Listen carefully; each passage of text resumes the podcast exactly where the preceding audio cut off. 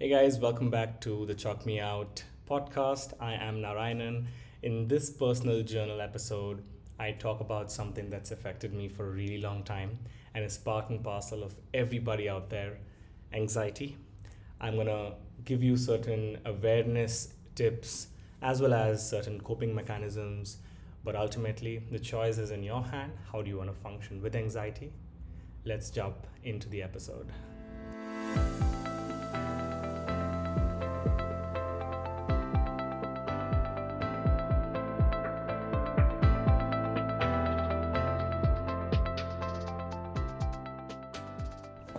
I keep telling people that reach out to me for help and guidance that I'm not a practitioner, I'm not a counselor, I'm not a therapist.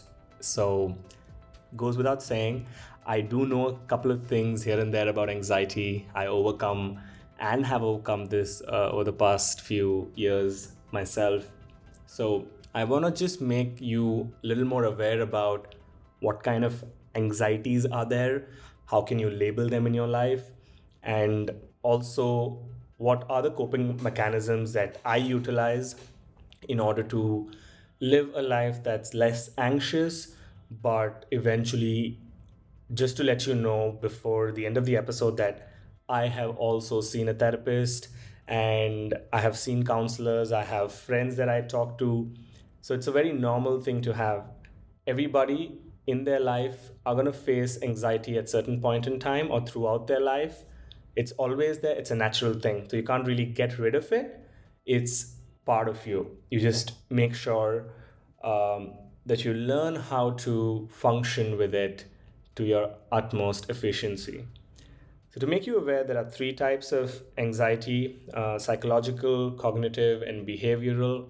Psychological is when you have a panic attack or a sweaty palm or even a heart rate that's uh, above normal very internal to, to you. Uh, you. Only you get to notice this. Uh, sometimes you also might not.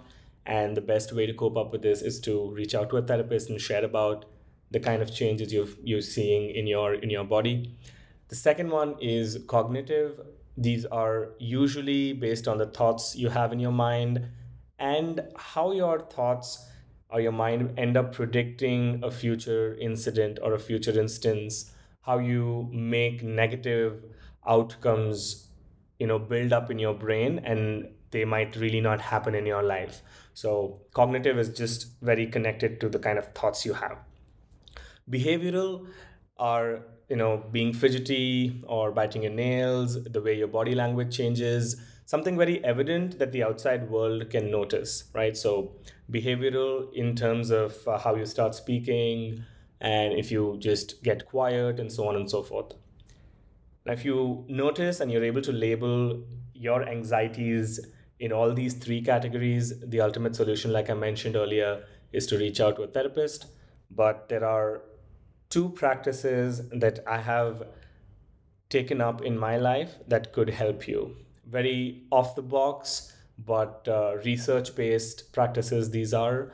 The first one is called systematic graduated exposure. Now, you'll need a friend for this and the definition is very sim- simple that you gradually increase the exposure of instances, moments, situations, or triggers that get you to a state of an- anxiety or anxiousness. Right? So you systematically and gradually increase the exposure. The reason I said you need a friend here is you have to get a confidant that knows about these trigger points and they are slowly and steadily getting to you these trigger points so that you're able to cope up with those instances that initiate this anxiety right? This could be for for example if you broke up with someone and a text or a message or seeing them on social media or in real life if that gives you anxiety you tell this friend to you know make sure that you're not in that environment, but you gradually get comfortable. This could also be something that someone told you, um, you know, or maybe yelled at you or abused you in a certain way. And hearing those words could also be a trigger point sometimes. For younger generation, if getting on the stage, talking to uh, a large group of people, or you know explaining your school or college life to your parents if that brings you anxiety sharing your marks i would suggest that you you make this happen through a friend and you know let that friend gradually improve the way you deal with this anxiety. Or you can yourself take up certain challenges to help this particular you know action help you reduce or function with anxiety right? I hope i made sense there the second one is cognitive restructuring. This is a self done activity. You don't need anybody else's help. Imagine the kind of beliefs you have, uh, whatever age you are in, your assumptions um, that you create in your in your life, or based on your upbringing, based on what you've heard. There are certain beliefs that we have as human beings which are hardwired, and cognitive restructuring is when you you know change this thought pattern.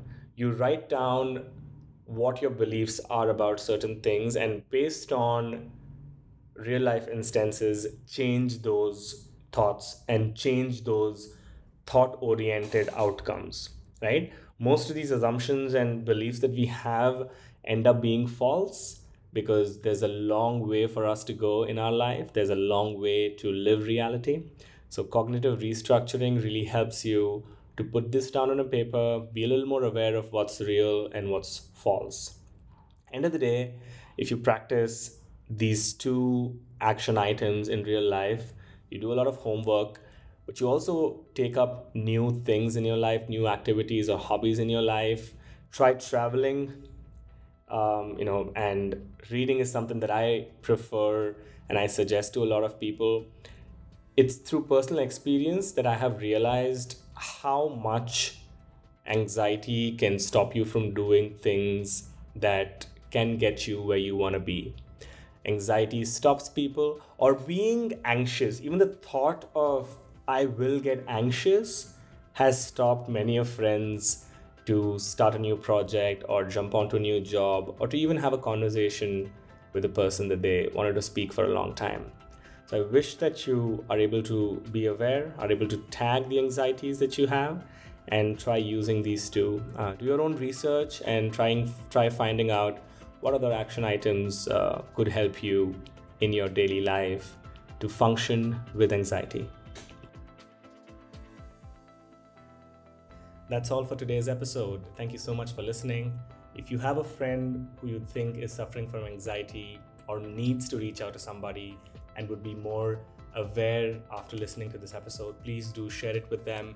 And if you are someone who's suffering from anxiety on a daily basis, I would request you to speak to a friend or even drop an email to me at narayanan and I'll see how I can help you out. Or reach out to a therapist in time. Make sure that you own your life.